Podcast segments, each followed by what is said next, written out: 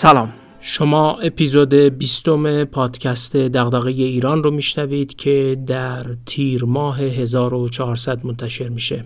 من محمد فاضلی هستم نویسنده کانال دغدغه ایران در تلگرام و صفحه‌ای با همین عنوان در اینستاگرام که با کمک همکارام پادکست دغدغه ایران رو هم منتشر می‌کنیم. ما تو این پادکست کتابا یا متونی رو به شنونده معرفی می‌کنیم که از دل اونا میشه ایده ها و مباحثی درباره توسعه و بهبود مسائل ایران رو یاد گرفت. یا به سوالاتمون درباره توسعه ایران بیشتر و بهتر فکر کرد. سوالاتی از جنس دغدغه ایران.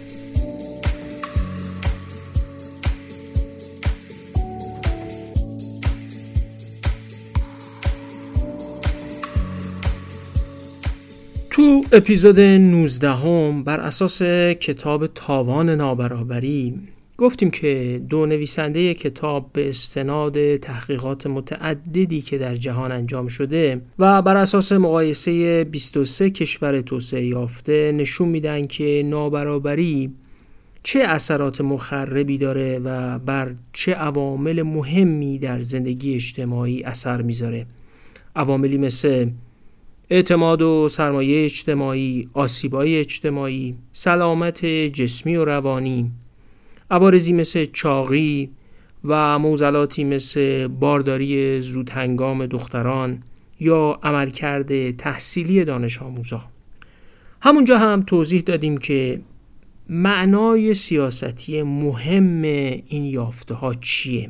اینکه اگه دنبال حل مسائلی مثل خشونت، کاهش باروری دختران نوجوان، کاهش طلاق، کاهش استراب و بیماری های روانی یا تعدیل افت تحصیلی یا حتی اختلالای جنسی هستید راه حل الزامن تو مدرسه دادگاه بیمارستان یا اتاق نیست. مسئله توسط سازوکارهایی که نابرابری اجتماعی باعث اونها میشه به وجود میاد. دومین نتیجه سیاستی مهمی که گرفتیم این بود که روندایی تو اقتصاد و جامعه که منجر به تشدید نابرابری بشن در دراز مدت ظرفیت های توسعه رو تضعیف و تخریب می‌کنن. توسعه واقعی با تشدید نابرابری به وجود نمیاد. کتاب تو بخش سومش میره سراغ بحث جامعه بهتر. اما قبل از اینکه بگه جامعه بهتر چگونه ممکنه ساخته بشه اطلاعات دیگه هم درباره نابرابری و تأثیراتش و سازوکار اثرش بیان می‌کنه که باید اگرچه مختصر ولی بهشون بپردازیم. و بعد میره سراغ راه حل برای ساختن جامعه بهتر. همینجا یه نکته مهم رو باید توضیح بدم. این کتاب به هر حال بر اساس داده ها شواهد و بررسی هایی که در کشورهای توسعه یافته انجام شدن نوشته شده و توصیه هاش هم طبیعتا به سمت اون کشورها جهتگیری داره و بیان این راه حل ها ابدا به معنای توصیه به کپی کردن اونها در یک کشوری مثل ایران نیست. فکر می‌کنم تلاش ما تو کل اپیزودهای مختلف پادکست دغدغه ایران برای تاریخی نگاه کردن به توسعه و ارائه کردن تصویر سیاست ها و تکامل سیاست های توسعه تو کشورهای مختلف در بازه های تاریخی دراز مدت نشون داده باشه که معتقدیم توسعه تو هر کشوری با مشخصات تاریخی خاص و شرایط ویژه اون کشور شکل می‌گیره و کپی کردن سیاست ها الزاما نتیجه مطلوب رو نمیده. راه حل مسائل هر کشوری می‌تونه با بررسی تجربه سایر کشورها تقویت بشه. سازوکارهای توسعه تابع اصولیه که تو علومی مثل اقتصاد، جامعه شناسی، سیاست عمومی بررسی میشن و توسعه از یه اقلانیت متمایزی بهره می‌بره که با هر نوع روی کرد و اقدام و ذهنیتی نمیشه بهش رسید. اما شرایط هر کشوری هم اقتضاعات خاص خودش رو داره و بنابراین معتقدیم اون راه و روش ها و توصیه هایی که نویسنده های کتاب تاوان نابرابری به خواننده ارائه می‌کنن. بیشتر کلیدهایی برای فکر کردن و وارد شدن به فضاهای دیگه هستند که اجازه میدن خلاقانه تر به توسعه فکر کنیم.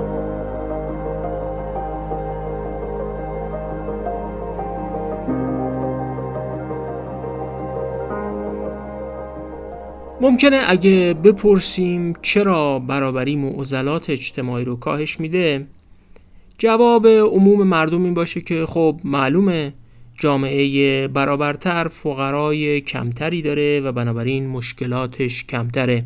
انگار فقط فقره که معضل درست می‌کنه. اما واقعیت اینه که فقط فقرا تحت تأثیر نابرابری و اثرات مخربش نیستن. یعنی اگه آمریکایی ها متوسط عمرشون کمتر از ژاپنیاست فقط فقرای آمریکایی نیستن که طول عمر کمتری از ژاپنیا دارن. ثروتمندای آمریکایی هم از ثروتمندای ژاپنی کمتر عمر می‌کنن. شواهد از مقایسه سوئد که نابرابریش خیلی کمتر از انگلستان و ولزه هم نشون میده که فقرای سوئدی هم بیشتر از فقرای انگلیسی و ولزی عمر می‌کنن و ثروتمنداشون هم همینجور بنابراین برابری فقط به نفع فقرا نیست. شواهدش در کتاب مفصل ارائه شده. پس مهم اینه که یه برابری نسبی در جامعه به وجود بیاد. این برابری نسبی می‌تونه از محل سیاست های باشه. به این نفع که دولت از ثروتمندا مالیات های نسبتا زیادی می‌گیره و تو جامعه با دادن خدمات رفاهی ثروت رو بازتوزیع می‌کنه. کشورهای اسکاندیناوی مثل سوئد یه همچین سیستمی دارن. یا نه؟ سیاست باستوزی نیست و مثل ژاپن از همون اول تلاش شده تا نوعی برابری نسبی تو درآمدهای افراد وجود داشته باشه و اساسا نذارن که نوعی از نابرابری شدید نظیر آمریکا یا سنگاپور شکل بگیره. نویسنده های کتاب با تحلیل این مسئله می‌خوان نشون بدن جامعه برابرتر به نفع هم است و برای این هم دلیل و آمار میارن که اگه شنونده ما علاقه من باشه خودش می‌تونه به اصل کتاب و یه سایتی که بعدا معرفی می‌کنم مراجعه کنه. اما از اینجا به بعد سوال مهمتری می‌پرسن. اون سوال اینه که از کجا معلوم که بهتر بودن عملکرد جوامع برابرتر و وضع بدتر جوامعی که توشون نابرابری زیاده نتیجه نابرابریه و نتیجه عوامل دیگه نیست و به چیزای دیگه مربوط نمیشه. چرا مثلا فکر نکنیم یا فرض نگیریم که تک والد بودن فرزندان باعث معضلاتشون میشه و نه نابرابری؟ آمار کشورهای عضو سازمان توسعه و همکاری اقتصادی یا OECD که مجموعی از کشورهای توسعه یافته است نشون میده تو کشوری مثل سوئد فقط 6 درصد تک والدی های شاغل و 18 درصد خانواده های تک والدی بیکار فقر نسبی دارن. این ارقام تو آمریکا که نابرابری بیشتره به 36 درصد و 92 درصد می‌رسه. یعنی تو آمریکا 36 درصد خانواده های تکوالدی که کار دارن و 92 درصد خانواده های تکوالدی که بیکارن تو فقر نسبی به سر می‌برن و این رقم تو سوئد 6 و 18 درصده. نویسنده ها همین آمار رو با انگلیس هم مقایسه می‌کنن و نتیجه می‌گیرن میشه از کودکان تکوالد هم مراقبت خوبی کرد و صدماتی که به اونها می‌رسه رو کاهش داد و صدمات به اونها بیش از اون که از تکوالد بودنشون ناشی بشه از نابرابری و فقر نسبی نتیجه میشه. کتاب نشون میده وقتی تو بلوک شرق یا همون کشورهای کمونیستی سابق کمونیسم فرو پاشید نابرابری به سرعت ظرف پنج یا شش سال بیشتر شد و تو همین مدت میانگین عمر در بلوک شرق تا 6 سال کاهش پیدا می‌کنه. و یا نشون میده که وقتی ژاپن با میانگین عمر کمتر از آمریکا تو دهه 1950 میلادی وارد جرگه توسعه میشه و رشد سریعی رو طی می‌کنه و در مقایسه با آمریکا که از دهه 1970 نابرابری توش افزایش پیدا می‌کنه جامعه ژاپن با اتکاب برابری بیشتر میانگین عمر زیادتری رو در مقایسه با آمریکا نشون میده. و می‌دونیم که امروز ژاپن یکی از سالمندترین کشورهای جهان و با بالاترین میانگین های عمر رو داره. یه آزمایش جالب رو نویسنده ها تو این کتاب گزارش می‌کنن که می‌تونه ما رو به درک سازوکار اثر نابرابری خیلی نزدیک کنه. این آزمایش روی میمونایی به نام مکاک انجام شده.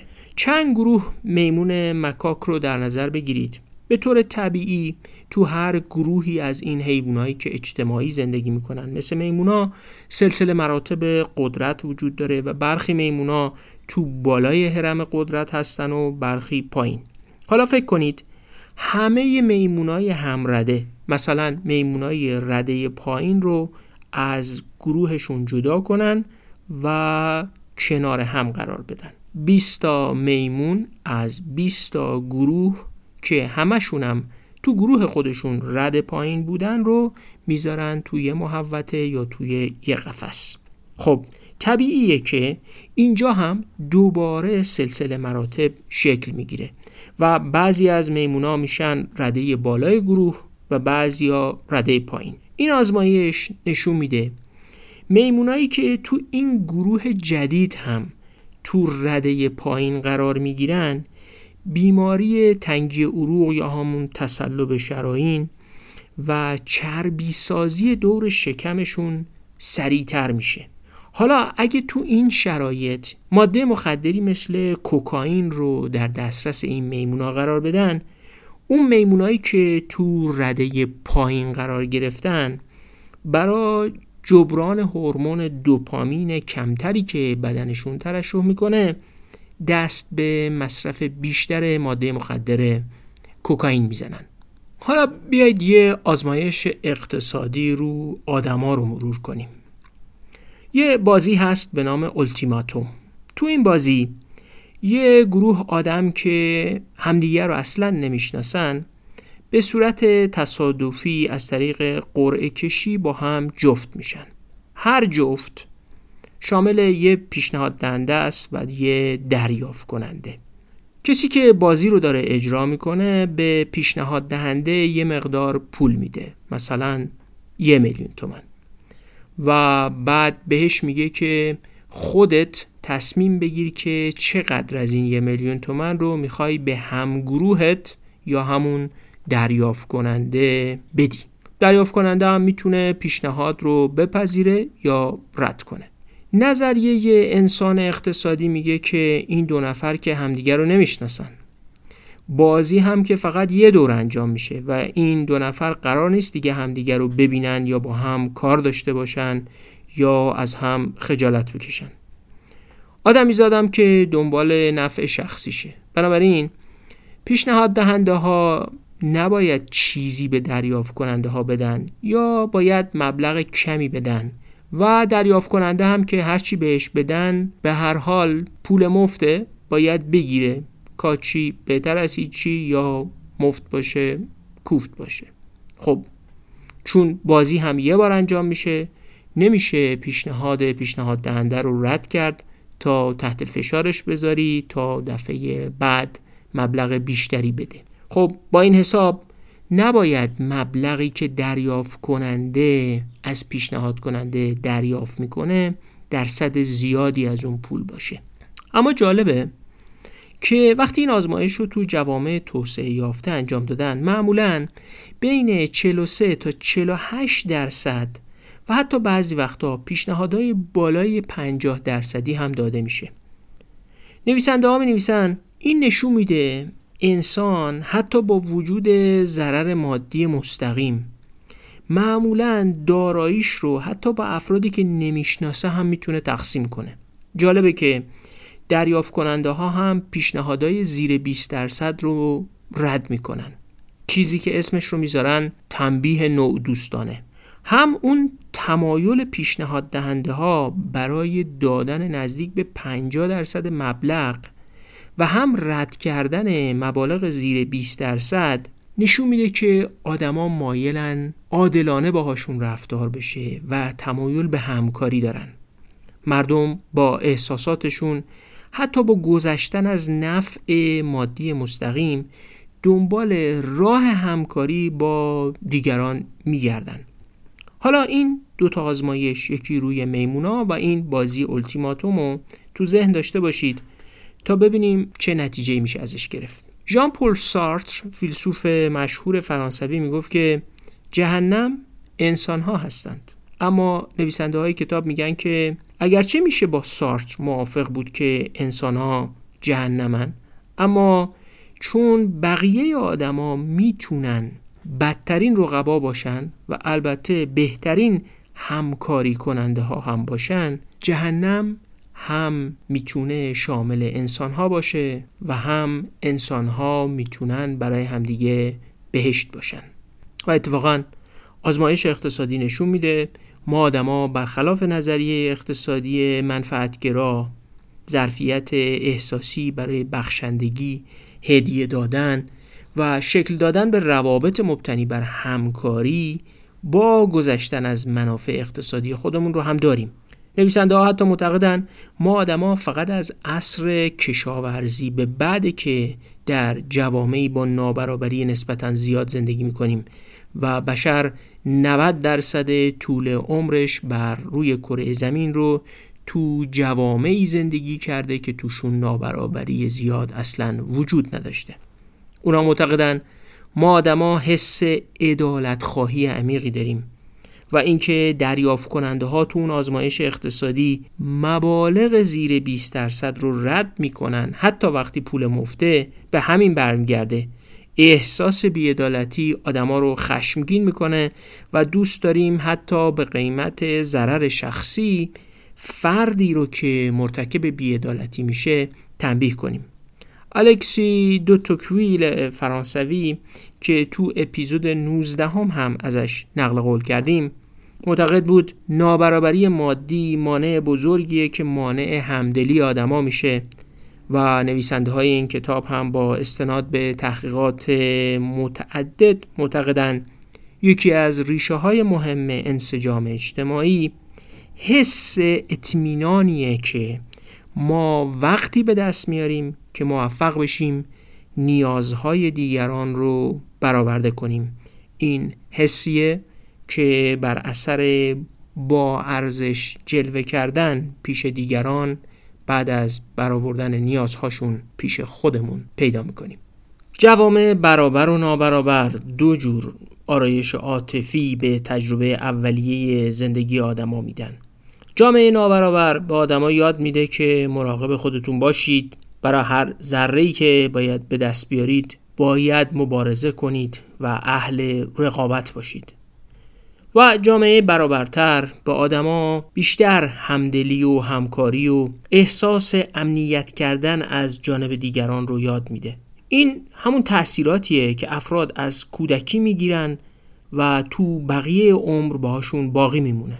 جالبه که محققا مغز افراد رو اسکن کردن و نشون دادن که دردی که فرد موقع رونده شدن از جامعه احساس می‌کنه یا اون ناخوشی عاطفی و روحی همون قسمتهایی از مغز رو درگیر می‌کنه که موقع درد جسمی اون قسمت ها درگیر میشن. یه جامعه شناس آمریکایی به اسم آیزنبرگر یا آزمایشی طراحی کرده که توش یه نفر پشت کامپیوتر با دو تا شخصیت کامپیوتری توپ بازی می‌کنه. بازی جوری طراحی شده که بعد از چند دقیقه اون دو نفر بازیکن مجازی فقط به خودشون پاس میدن و نفر سوم و واقعی رو یه جورایی از بازی بیرون میندازن. آزمایش نشون داده وقتی این فرد واقعی از بازی بیرون انداخته میشه اون قسمت هایی از مغزش فعال میشن که موقع درد جسمی هم همون قسمت ها فعال میشن. این همون درد اجتماعیه که آدما موقع حس حقارت بیابرویی یا فرودست تلقی شدن تجربه می‌کنن و ناخوشی در اونها ایجاد می‌کنه که محرک خشونت بیماری جسمی و روانی و عملکردهای پایین فردی هم میشه.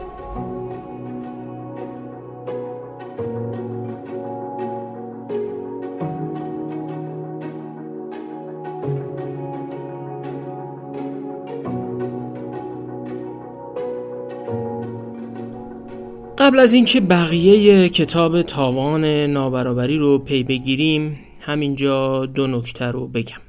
نکته اول ما هفته بعد و تو اپیزود 21 لینک یه پرسشنامه خیلی مختصر رو می‌ذاریم که پر کردنش دو سه دقیقه وقت مخاطبای پادکست رو می‌گیره. این لینک رو توی کست باکس و توی تلگرام قرار میدیم. از همینجا سعیمانه ازتون دعوت می‌کنیم که لطف کنید و چند دقیقه ای رو برای پاسخ دادن به این پرسشنامه وقت بذارید.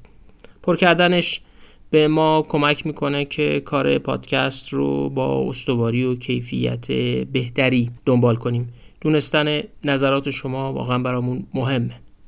نکته دوم اینه که ما یه بار قبلا اعلام کردیم که مایلیم با شرکت ها، استارتاپ ها و کسب و کارهایی که دوست داشته باشن در قالب حمایت مالی از پادکست. کالا خدمت یا کارشون معرفی بشه همکاری کنیم. ایمیل دیرانکست at gmail.com هم راه ارتباطی ما تو این زمین است. اما خب برگردیم به اپیزود. اپیزود 19 همه پادکست دغدغه ایران رو که منتشر کردیم یکی از شنونده های پادکست. که فکر می‌کنم میزان ارتباط نابرابری به مسائل انسانی و اجتماعی براش باور نکردنی اومده بود. تو کامنت ها در قالب نقد و شاید گونه ای اعتراض نوشته بود که نویسنده های کتاب یادشون رفته نابرابری رو به تغییر اقلیم و سوختن جنگل ها و هر مسئله محیط زیستی هم ربط بدن. حالا می‌خوام بگم که اتفاقا این کار رو کردن و سازوکار ارتباطش رو هم نشون دادن.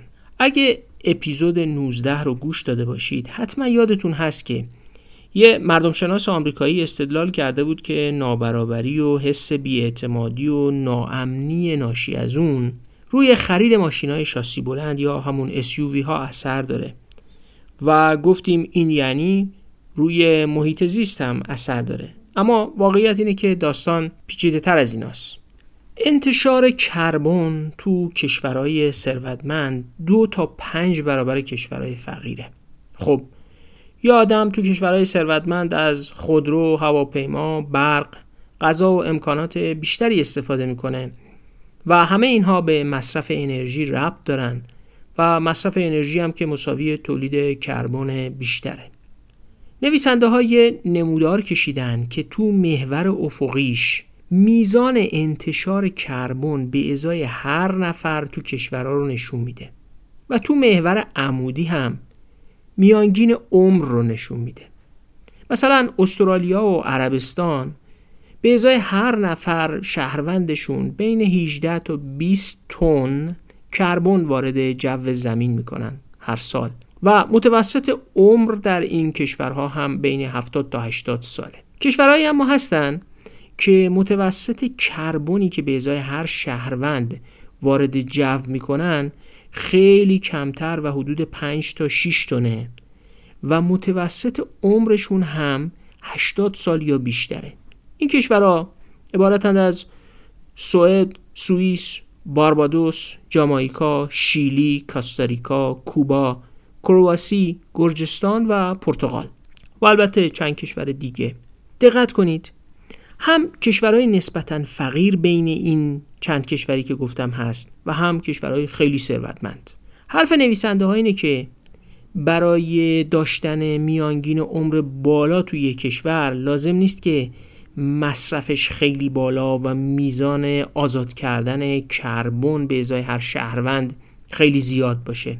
کشورهایی هستن که کربن بیشتری به ازای هر نفر وارد جو می‌کنن.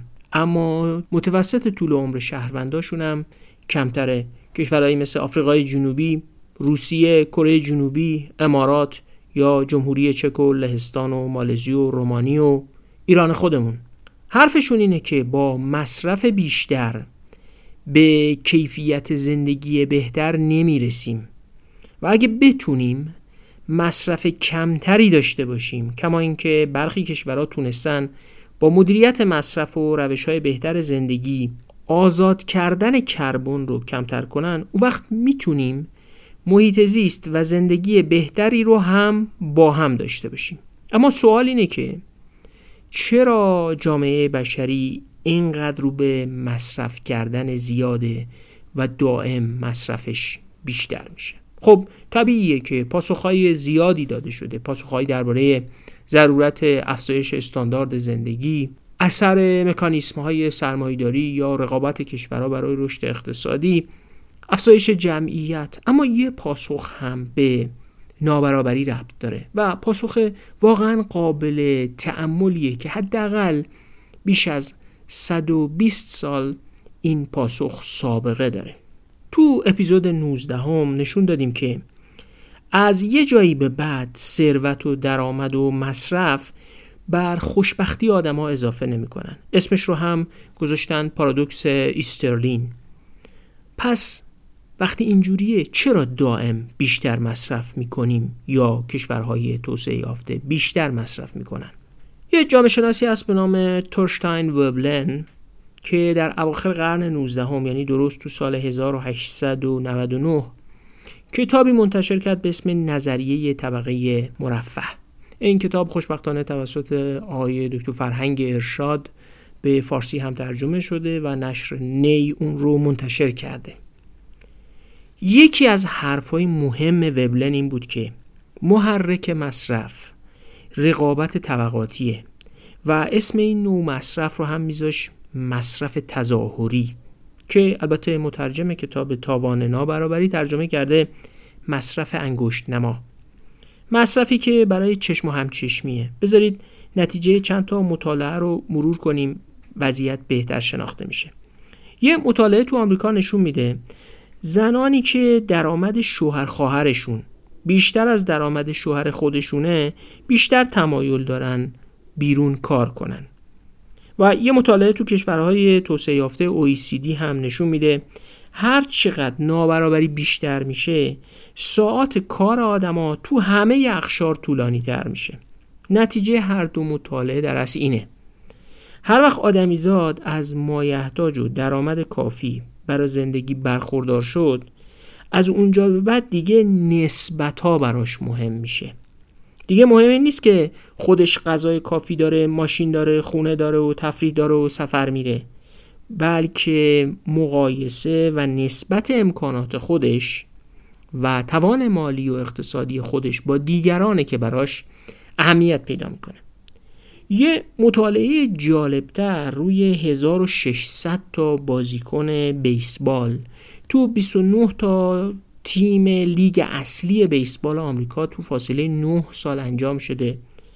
اونم نتایج جالبی داره و نشون میده که اون تیمایی که تو لیگ اصلی بیسبال آمریکا بازیکنانشون اختلاف درآمد کمتری دارن نسبت به تیمایی که اختلاف دستمزد و درآمد بین بازیکنها زیاد داره عملکرد بهتری دارن. بازم اثر نابرابری. یه مطالعه دیگه هم نتیجه جالبی رو نشون میده که با این تمایلات آدما ارتباط داره.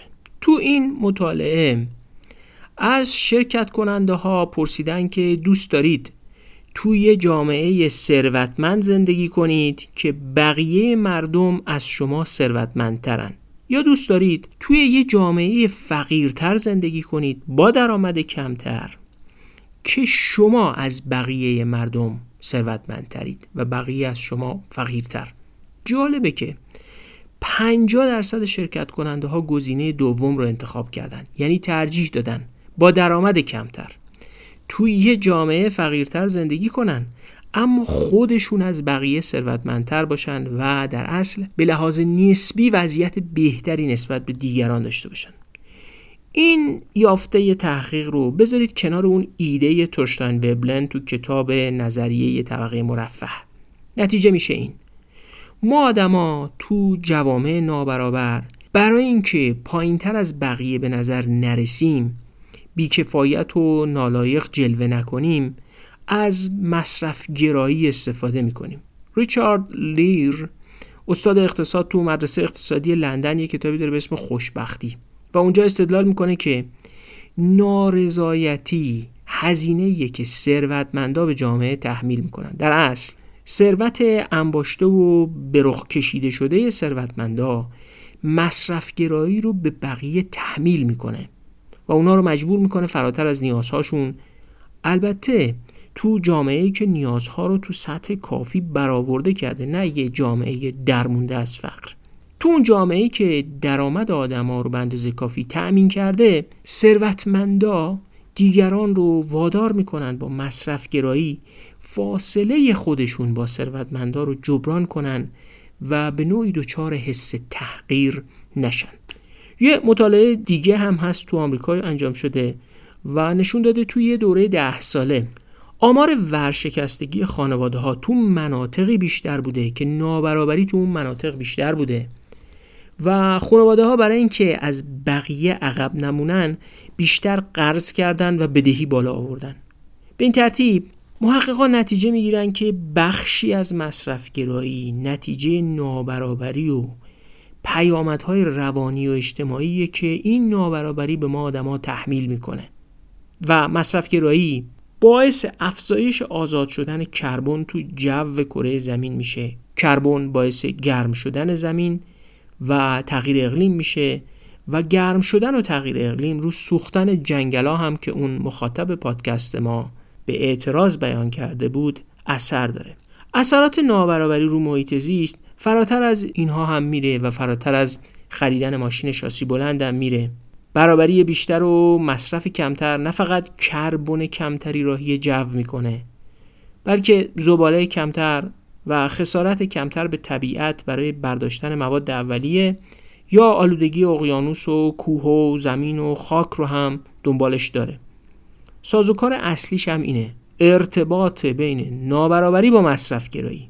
برای حفظ کره زمین هم که شده باید جوامع برابرتری بسازیم. یه نتیجه سیاستی این بحثا اینه که دنبال آموزش پیامدهای چاقی و نشون دادن فواید ورزش یا نشون دادن خطر روابط جنسی کنترل نشده به فقرا نباید بود و نباید سعی کرد به فقرا یاد داد که چجوری بین کار و زندگیشون تعادل ایجاد کنن یا برای بچه هاشون وقت بذارن. اینا رو خودشون بلدن. اون چیزی که فقرا رو از این دونسته ها و عمل بهشون دور می‌کنه نابرابریه. ریشه موزل نابرابریه نه ندونستن. کلاس های روانشناسی و کتاب های چگونه در سه سود موفق شویم و چگونه قورباغمون رو قورت بدیم و اینا مشکل زیادی حل نمی‌کنن.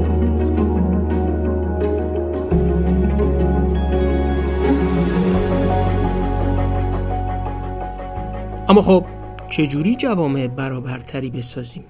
نویسنده های کتاب تاوان نابرابری معتقدن اون چیزی که جهان برای ساختن یک جامعه برابرتر احتیاج داره انقلاب بزرگ نیست بلکه یه جریان مداومیه از تغییرات کوچیک کوچیک که روی هم انباشته میشن و سبب میشن اون تغییری که باید در جهان حاصل بشه به دست بیاد. تغییراتی که یواش یواش حس امنیت و کاهش ترس رو تو مردم ایجاد کنه و حرکت به سمت جامعه برابرتر رو امکان پذیر کنه. نویسنده های کتاب یه سوال مهم می‌پرسن و اون اینه که دولت ها کی میرن سراغ کاهش نابرابری؟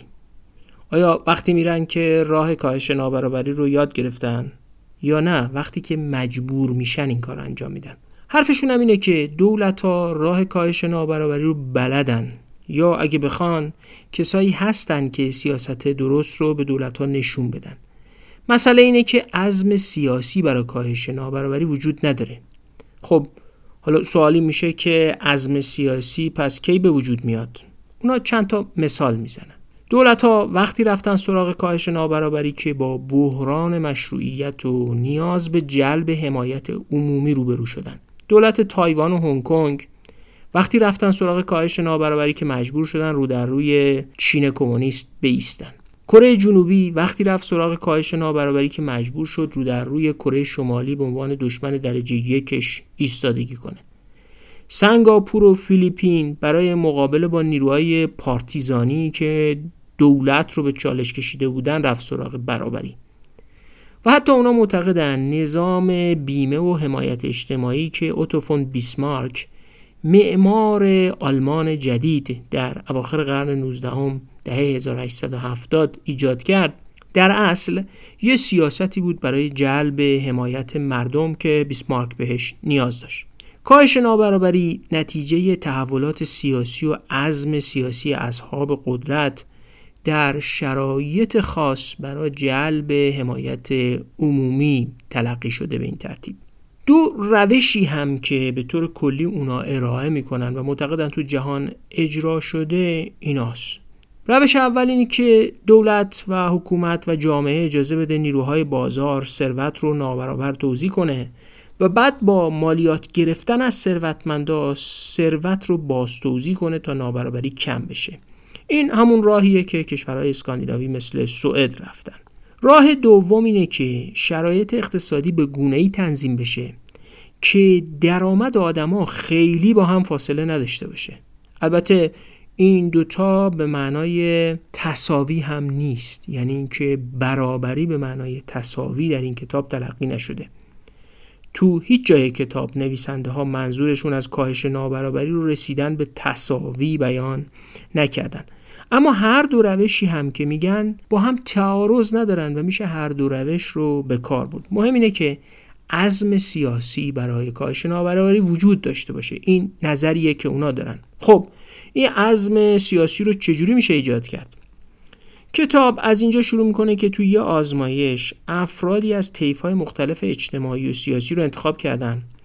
و شواهدی رو که تو همین کتاب و تو این پادکست ارائه کردیم یعنی محتوای کتاب تاوان نابرابری رو به این افراد ارائه کردن. نویسنده ها میگن خیلی از اونها که قبل از دونستن محتوای کتاب با سیاست های توسعه برابری مخالف بودن به موافق تبدیل شدن. خیلیا بسیار بیشتر از قبل از این آزمایش به عدالت اجتماعی توجه نشون دادن.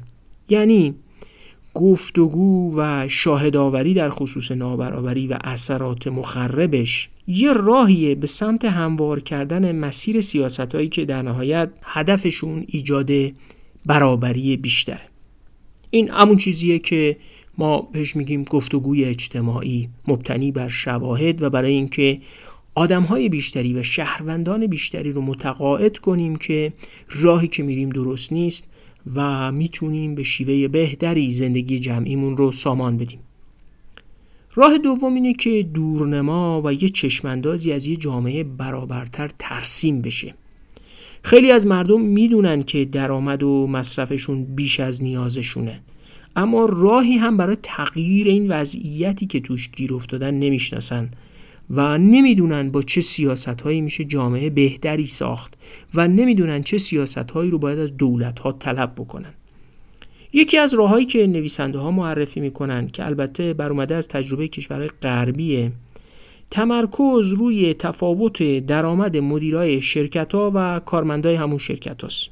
تو سال 2007 مدیران ارشد 365 تا شرکت بزرگ آمریکایی به طور متوسط بیش از 500 برابر کارمنداشون دستمزد می‌گرفتن. متوسط میانگین دستمزد مدیر به کارگر تو کارخونه های تولیدی تو ژاپن 16 به یکه توی سوئد 12 به یکه تو بریتانیا 13 به یکه و تو آمریکا 44 به یکه. خب تو کشورهای دیگه هم این تفاوت دستمزدها بین مدیرای ارشد و کارگرها و کارمندا وجود داره. اونا میگن باید راههایی پیدا کنیم که بتونیم به کمک اونها این فاصله درآمدی بین مدیرای ارشد و کارکنان و کارگرها رو کاهش بدیم و به این ترتیب اون سیاست دوم یعنی فراهم کردن شرایط بازار کار و درآمد با برابری بیشتر رو ایجاد بکنیم. اینکه کسب و کارها و شرکتهایی تو دنیا هستند که این فاصله های درآمدی عظیم بین مدیراشون و کارکنان و کارگراشون وجود داره یه واقعیتیه. اما یه واقعیت دیگه هم تو دنیا هست که نویسنده ها بهش اشاره می‌کنن. و اونم وجود کسب و کارهاییه که به شکل تعاونی فعالیت می‌کنن و ویلکینسون و پیکت 48 هزار واحد تعاونی فقط تو آمریکا رو مثال می‌زنن که حدود 120 میلیون نفر عضو دارن. 170 هزار شرکت به شکل خیریه تو انگلستان هست که یه درآمدی حدود 43 میلیارد پوند در سال دارن و دهها تجربه دیگر رو هم ذکر می‌کنن که با سیاست های کاری و اقتصادی برابرتری اداره میشن. این تجربه ها هم به معنای دولتی کردن اقتصادا یا ناکارآمد کردنشون نیست اساسا تلاش برای برابری بیشتر به معنای گرفتن آزادی های بازارها یا دولتی کردن اقتصادا نیست یکی از اون راههایی که نویسنده ها پیشنهاد می‌کنن و آماری هم دربارش میدن نظام دموکراتیک مالکیت کارکنان شرکت هاست. یعنی چی؟ تو بعضی از کشورها دولت ها تشویق می‌کنن که کارکنان شرکت ها سهامدار شرکت ها هم بشن. فرضشون هم اینه که مالکیت سهام شرکت تعارض بین کارکنان و مالکان شرکت ها رو کم می‌کنه. عملکرد شرکت ها رو به این ترتیب بهتر می‌کنه و نابرابری هم به خاطر سهمی که کارکنان توی تولید درآمد و ثروت شرکت ها دارن کاهش پیدا می‌کنه. نویسنده ها میگن طرحهای سهامداری تقریبا یک چهارم کارمندا و کارگرها تو بریتانیا و 15 تا 20 درصد شرکت های بریتانیایی رو در بر می‌گیره. قانون مالیات سال 2001 آمریکا هم مشوق سهامداری کارکنان شرکت هاست و نویسنده ها می نویسن که 8 میلیون کارمند و کارگر تو حدود 10 هزار شرکت آمریکایی بین 15 تا 20 درصد سهام این شرکت ها رو دارن. ویلکینسون و پیکت معتقدند وقتی کارکنای شرکت ها سهامدار اکثر سهام شرکت بشن شرکت از یه دارایی به یه گروه اجتماعی تبدیل میشه به یه گروه کاری. اینجوری نوعی ترکیب مالکیت و شراکت ایجاد میشه. سه تا جامعه شناس ایتالیایی وضعیت اجتماعی سه شهر ایمولا، فاینسا و ساسولو رو توی ایتالیا بررسی کردن. توی ایمولا 25 درصد شاغلین نیروی کار تعاونی توی فاینسا 16 درصد نیروی کار تو تعاونی کار می‌کنن و تو ساسولو این درصد صفره اونا نشون میدن که با یه تحقیق کوچیک که هرچقدر سهم نیروی کار تو تعاونی بیشتر میشه وضعیت سلامتی تحصیل و کاهش جرم هم بهتر شده. راه حل دیگه ای که نویسنده ها ارائه می‌کنن و اون رو گامی به سوی برابری بیشتر می‌دونن استفاده از فناوریه. ببینید تولید هر کالایی یه سرمایه ثابت داره و یک سرمایه متغیر احتیاج داره. مثلا برای تولید کنسرو باید ساختمون و سالن تولید و ماشینالات وجود داشته باشه. اینا ثابتن. و چه بخواید یه قوطی کنسرو تولید کنید یا چند میلیون قوطی همه اینا لازمن. اما بعضی هزینه ها متغیره.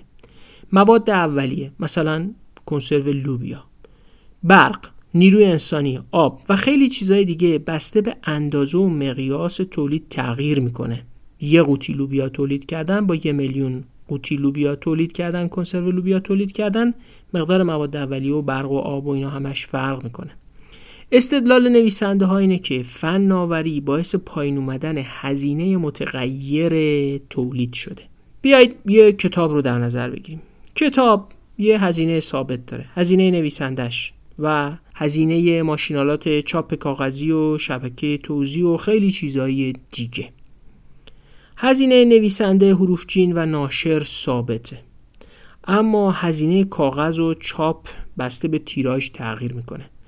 اما حالا اینترنت اومده و به محض دادن هزینه ثابت نویسنده و حروف جین و آماده شدن فایل کتاب هزینه تکثیر و تولید میلیون ها نسخه از این کتاب دیگه خیلی ناچیزه.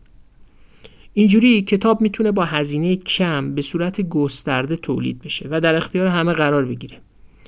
خیلی چیزا اینجوری هستن. نرم افزارا و حتی محصولاتی که فناوری هزینه متغیر تولیدشون رو کم می‌کنه می‌تونن اینجوری باشن. پس فناوری هم می‌تونه به افزایش برابری کمک کنه. چون دسترسی افراد بیشتری رو با هزینه کمتری به کالاها فراهم می‌کنه. همونجوری که امروز ما می‌تونیم مقالات و کتابها رو به راحتی از اینترنت دانلود بکنیم و هزینه چاپ کاغذی یا بسیاری از هزینه های پست حمل و نقل اینها رو که هزینه های متغیری هستن نپردازیم. درباره درستی یا نادرستی هر کدوم از این روش هایی که کتاب معرفی می‌کنه خواه تعاونی ها یا سهامدار شدن کارکنان و کارگرها تو شرکت ها یا روش های مبتنی بر فناوری بحث زیاده. هر کدوم از این روش ها مخالف های جدی دارن و تو دنیایی که روش های مبتنی بر آزادی و بازار طرفدارای جدی داره این روش ها هم مخالف های سرسخت خودشونو دارن. خصوصا که هر کدوم با منافع آدمای قدرتمند و ثروتمند هم تعارض پیدا می‌کنه. هر کشوری هم شرایط خاص خودش رو داره و راه حلا متناسب شرایط کشورها باید ساخته بشن و با مقتضیات خاص هر کشوری هم تطبیق داده بشن. خلاصه یه راهکار سرراست برای افزایش برابری در دسترس نیست. ما به خلاقیت گفتگو و فکر کردن خیلی زیادی و نظریه پردازی احتیاج داریم تا بتونیم روش هایی پیدا کنیم که بشه برابری رو باهاش گسترش داد.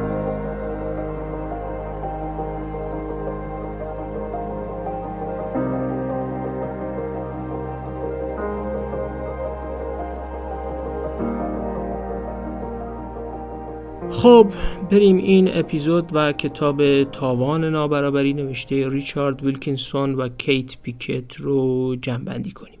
نویسنده این کتاب به استناد مطالعات جامعه شناختی، انسان شناختی، فیزیولوژیک، جانور شناختی و اقتصادی نشون میدن که نابرابری اثرات مخربی داره.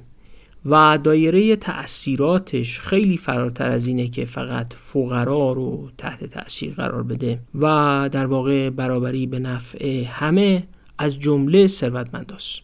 به استناد همین یافته ها معتقدن هزینه کردن تو بهداشت و درمان، آموزش، سلامت روانی، پلیس و زندان یا محیط زیست بدون اینکه ریشه مسائل مرتبط با اینها تو نابرابری درمون بشه روش کارآمدی برای هزینه کردن نیست. سیاست اجتماعی و اقتصادی می‌تونه به سمت کاهش نابرابری جهتگیری پیدا کنه و از منابع هزینه شده به نحو بهتری برای افزایش کیفیت زندگی آدما بربرداری بشه. اونا نشون میدن که راههایی هم برای کاهش نابرابری و رسیدن به جامعه برابرتر وجود داره. راههایی مثل توسعه تاونیا افزایش سهامدار شدن کارکنان و کارگرها تو امور شرکت ها و تو مالکیت شرکت ها و ترکیب مالکیت و سهامداری یا استفاده از فناوری. یعنی از این روش ها هم تو جاهای مختلف دنیا استفاده میشه و نتایجی هم گرفتن. نویسنده های کتاب در ضمن معتقدند که رسیدن به جامعه برابرتر نیازمند عزم سیاسی رهبران جوامع یعنی اینجوری نیست که راه ساختن جامعه برابرتر به کلی ناشناخته باشه. نه عزم سیاسیش اغلب وجود نداره. اونا فکر می‌کنن لازمه شکلی این عزم اینه که جوامع و نخبگانشون برای ساختن چنین عزمی و سیاستهایی تلاش بکنن. لازمه تا سیاستهای برابری ساز به مدت چندین دهه انجام بشن تا به تدریج و نه با حرکت های انقلابی جامعه برابرتر به وجود بیاد. اونا همینجوری هم دست رو دست نذاشتن و فقط کتاب بنویسن و توصیه کنن. به کمک همکاراشون یه مؤسسه ای رو راه انداختن و همراه با یک سایت اینترنتی به نام Equality Trust. این Equality Trust یک مؤسسه خیریه است و یه سایت اینترنتی که برای پیشبرد سیاستهایی در جامعه انگلستان که منجر به برابری بیشتر بشن کار مدنی و اجتماعی انجام میدن. خودشون می نویسن در این مرحله ایجاد عزم سیاسی برای برابرتر ساختن جامعه مهمتر از اعمال سلیقه در مجموعه از سیاست ها برای کاهش نابرابری است. می توانیم برنده جامعه بهتری باشیم. جامعه برابرتر که مردمش کمتر تحت سیاست های موقعیتی و مراتبی قرار دارند. خب آدرس سایتشون هم با سرچ کردن کلمه Equality Trust پیدا میشه. ما توی راهنمای اپیزود توی کست باکس و توی تلگرام اون رو می‌ذاریم. اینجا هم می‌خونم. www.equalitytrust.org.uk اونا میگن ما می‌دونیم که برابری کلی می‌تونه افسار مصرفگرایی رو به دست بگیره و راه اتخاذ سیاست های مقابله با گرم شدن زمین رو هموار کنه. لازمه تا برای پایداری عزم سیاسی به خاطر داشته باشیم که مسئولیت ایجاد یکی از بزرگترین تغییرات تاریخ بشر بر دوش نسل ما قرار گرفته. درست میگن. ما نسلی هستیم که در هر کشوری زندگی می‌کنیم. خواه تو کشورهای ثروتمند یا تو کشورهای در حال توسعه و فقیر. در معرض گرم شدن زمین و تغییر اقلیم هستیم و همه سهمی در این پدیده داریم. ما تو ایران هم در حال تجربه کردن تغییر اقلیم هستیم. ما در حال تخریب محیط زیست هم هستیم و همه باید سهم خودمون رو در متوقف کردن این پدیده ایفا کنیم. آینده هر کشوری فرقی نمی‌کنه ایران یا انگلستان یا هر نقطه دیگری از دنیا رو باید در گروی این بدونیم که جامعه برابرتری می‌سازیم یا نمی‌سازیم. ما به متقاعد ساختن تعداد بیشتری از آدم ها تحصیل کرده ها آدم های مؤثر و شهروندان نیاز داریم تا بتونیم به کمک اونها. سیاست های تدریجی و اصلاح جویانه ای رو به سمت افزایش برابری و کاستن از نابرابری ها در دستور کار سیاستمدارا قرار بدیم. ما به کنش اجتماعی و فعالیت برای افزایش برابری هم نیاز داریم. فرقی هم نمی‌کنه کجا زندگی می‌کنیم. برابری بیشتر به نفع همه ماست. خب اپیزود بیستم پادکست دغدغه ایران هم به پایان رسید. امیدوارم که در ایجاد درک پیچیده تر و چند بعدی تری از برابری در ذهن شنوندگان پادکست سهیم شده باشیم و سهمی هم داشته باشیم در جزم شدن ها برای اصلاح سیاست ها و ایجاد یه حرکت تدریجی به سمت جامعه برابرتر و عادلانه تر سمیمان منتظر نقدها، نظرات و پیشنهاداتتون برای بهبود کار پادکست هستیم. از اینکه کماکان به هر وسیله‌ای خصوصا معرفی کردن ما به دیگران حمایتمون می‌کنید هم بسیار خورسند و سپاس گذاریم. امیدواریم بتونیم از صرف وقتمون ما و شما چه ما که این پادکست رو تهیه و تولید می‌کنیم و هم شما که وقت این تجدید ناپذیرترین سرمایه همه انسان ها رو صرف شنیدن این پادکست می‌کنید با هم بتونیم به شناخت های پیچیده تر و بهتر به اراده ها و کنش های سمر برای ساختن ایرانی توسعه یافته تر عادلانه تر و با برابری بیشتر برسیم ما رو می‌تونید رو کست باکس، گوگل پادکست، اپل پادکست، شنوتو، آیتیونز و تلگرام با شناسه دیرانکست پیدا کنید و بشنوید. از طریق ایمیل و صفحه پادکست تو اینستاگرام و تلگرام هم با شما در ارتباطیم. از اینکه ما رو برای شنیدن انتخاب کردید مفتخر و سپاسگزاریم. خدا حافظ.